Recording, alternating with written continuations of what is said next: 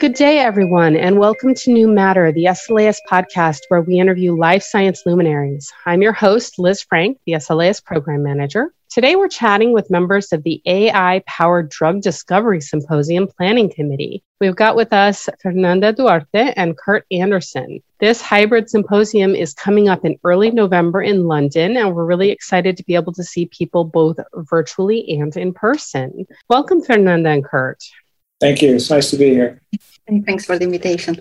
Yeah, so I am going to torture you guys just a little bit and make you do that traditional SLAS challenge. So if you guys would just introduce yourself and then describe your day to day work in 10 words or less. And then after that, I promise I'll take it easy on you and, and have you tell us a little bit about the event itself. Does anyone particular want to start? Yeah, my name is Kurt Anderson, and I run the light microscopy facility here at the Francis Crick Institute in London, where the symposium will be held. Crick is a relatively new institute. We've only been here for four or five years. It's a big, exciting new building and an exciting place to be. So we're very pleased to have the symposium here. What do I do on a daily basis? Um, we support science discovery science through light microscopy. I suppose that's the core of what we do. We manage probably about 30 high end microscopes and have somewhere around 400 scientists a year who come and use our equipment. And we have a team of specialists who help people to use the equipment, train them, and advise them on the experimental use. Thanks, Kurt. Yeah, the the Crick location in London is actually really cool. We were there for building biology in 3D back in 2019, and it's kind of you know almost space agey, and it's like in you know entrance area where there's like these revolving cubicles that you have to enter into in order to be like processed through and to get into the facility. So it's fun and neat, and I'm excited to be back there. Fernanda, your turn.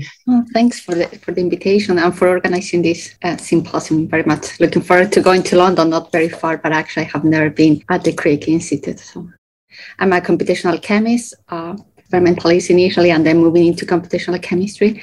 And my what we do daily, um, I think that we our goal is to explore chemical reactivity and understand how molecules can, can be made easier uh, by computation. And our daily work usually deal with trying to find new methodologies, more efficient methodologies that can allow us to understand chemistry uh, at the at the very uh, atomic level. Thank you. That sounds like you guys are the right people to be helping to develop this event since it is, you know, AI powered drug discovery. I kind of want to dive into what the event is going to be focusing on. There's a number of really interesting sessions and I'll be honest, I I don't fully understand the differentiation between some of them. So I was hoping you guys could give us a little bit of an understanding about what your two sessions are about. Fernanda, you're chairing AI for automated discovery and You're chairing machine learning and drug discovery. Can you guys give me a little bit of a description about what your sessions are focusing on and you know why you're excited about them? Yeah, no, our session I initially uh, just thinking on that was very interesting because our idea has been looking at the very fundamental level of chemical discovery as mostly has been done in, in, academia, understanding how reactivity can be predicted through machine learning and other methods, and how those methodologies are now being applied also in industry. So our hope is to connect uh, from academic uh, academic community to the industry one uh, and try to generate links, seeing how those are connected, even from the very fundamental to the very much applied and daily work that is taking place uh, today. So our hope is to really invite everyone from those very different communities uh, thinking of uh, reactivity or molecular design at a very uh, molecular level to those uh, analyses that are done through high throughput analysis for drug discovery and with a real uh, focus there. Okay, so I have a quick question there, Fernanda, before Kurt gives a description about his session. You indicated that one of the focuses for your session is those links between academia and industry. In the field that you guys work in, in kind of this AI you know area around you know automation drug discovery um, chemistry et cetera. Has the pandemic hurt those links? Has that relationship suffered at all over the last 18 months of you know companies being shut down and not being able to collaborate as well? Or has it not really in in the industry that you're working in held strong? i think that has affected mostly the people that is being trained because usually they will have the opportunity to visit those places and have a closer interaction. If you already have a link with the industry you can maintain entertained those at least in the discussions through Zoom. But we all uh, knew that Zoom has a limit and, and those connections require a, a personal aspect, especially for those starting in, in those areas. So I think that we really need to work hard to, to make possible that training in this coming right. year. That makes sense. So maybe the more rising scientists, emerging scientists have been affected more. Makes sense. All right, Kurt, I'm going to let you have your turn. Tell us a little bit about your session. Okay, so our, our session is entitled Machine Learning and Drug Discovery, which is a, a pretty broad topic. Um, more specifically, we're going to be looking at how image analysis is used to classify cellular phenotypes and uh, tissue phenotypes. So we'll, we've got two talks. Uh, one of them will be more on the kind of basic science, cells and culture, looking at um, how cells respond, how they signal. Uh, that talk will be given by Lucas Pelkmans from the University of Zurich. And our other talk will be a little bit more clinically oriented uh, use of machine learning to analyze uh, histopathological data. Uh, and that talk will come from Elodie Pronier, who is with Owkin, who are uh, an AI company based in Paris. So we'll, we'll have sort of two different ends of the um, machine learning for image analysis uh, one slightly more cell based and one slightly more patient oriented. That's really fun. And I know that the call for abstracts just concluded. So hopefully we got some really cool abstracts in there to flesh out the rest of that session.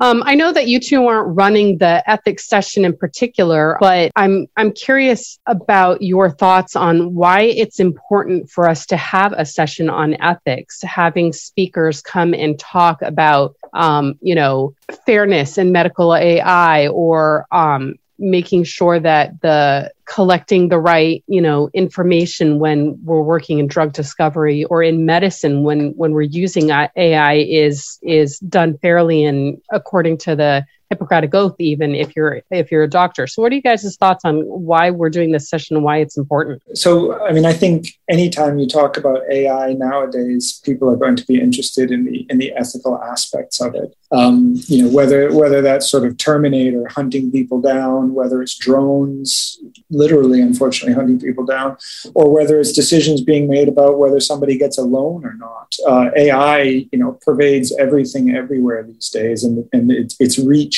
is increasing. So I think it's important, as you mentioned, to highlight you know, what sort of data goes into training these models. Are they blind? Are they biased? And and really, I, what I'm looking forward to in this session, I suppose, is is the things that I don't know about. In other words, there are bound to be some ethical considerations here that would have never occurred to somebody who hasn't sat down and thought about it. You know, the sort of stuff that is obvious once you've heard it, but beforehand you wouldn't have expected it. So I, am kind of interested to hear those sorts of things.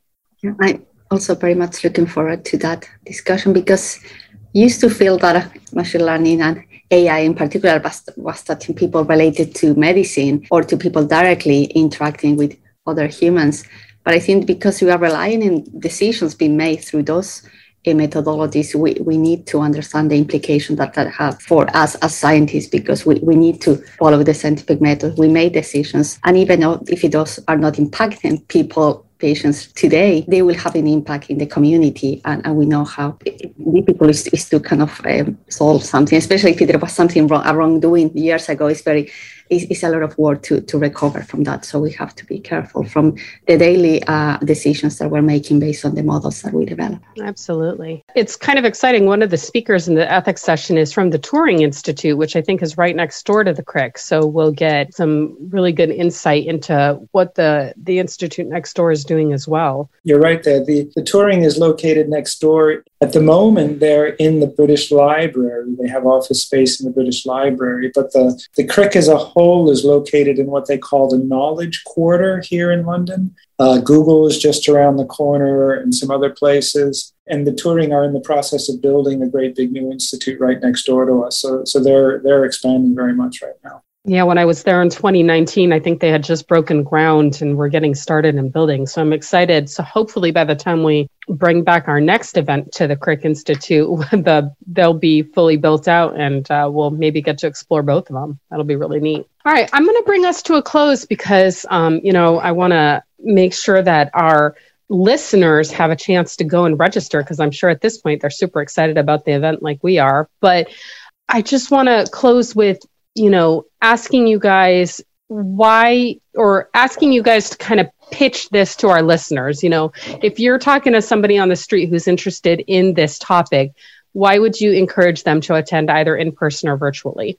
Yeah, I will invite firstly the, the chemistry community that I know I'm very close to, and, and those are just interested in learning what, what the possibilities uh, with machine learning, AI, and chemistry. I would really encourage them, my own community too, but also those that are uh, interested in learning how machine learning is helping the, the, very fundamental science that we look at how we make bombs until how those are converted in, in new drugs. So we're all being part of the in, the in this learning process. So I will invite everyone that is either using some of the tools already, want to present something, or just want to learn and, and get to know the community that is being built around this symposium. Yeah, absolutely. And, and if you're interested in where drug discovery is going, I think I think this will be very insightful to think about where the how things are changing and where the field is moving. Yeah, and it's I don't think it's necessarily uh, you know just for people who work in AI directly. You know, if you work in like Fernanda said, chemistry or in any forms of drug discovery or biology, it's probably worth finding out, you know, where it's going, you know, what you're going to have to be working with in the future. So it's definitely very exciting. Well, thank you both for coming on and talking to me today. I'm really excited to see you both in London. I will actually be there. And I am excited to see all of our listeners who are going to attend in person and virtually. We've got a great virtual platform set up, so you'll be able to hear everything going on in the room at the same time and watch any presentations from the virtual audience as well. So we'll see you all in London in November. Okay, thank you very much. Thank you very much. Looking forward to meet you in person.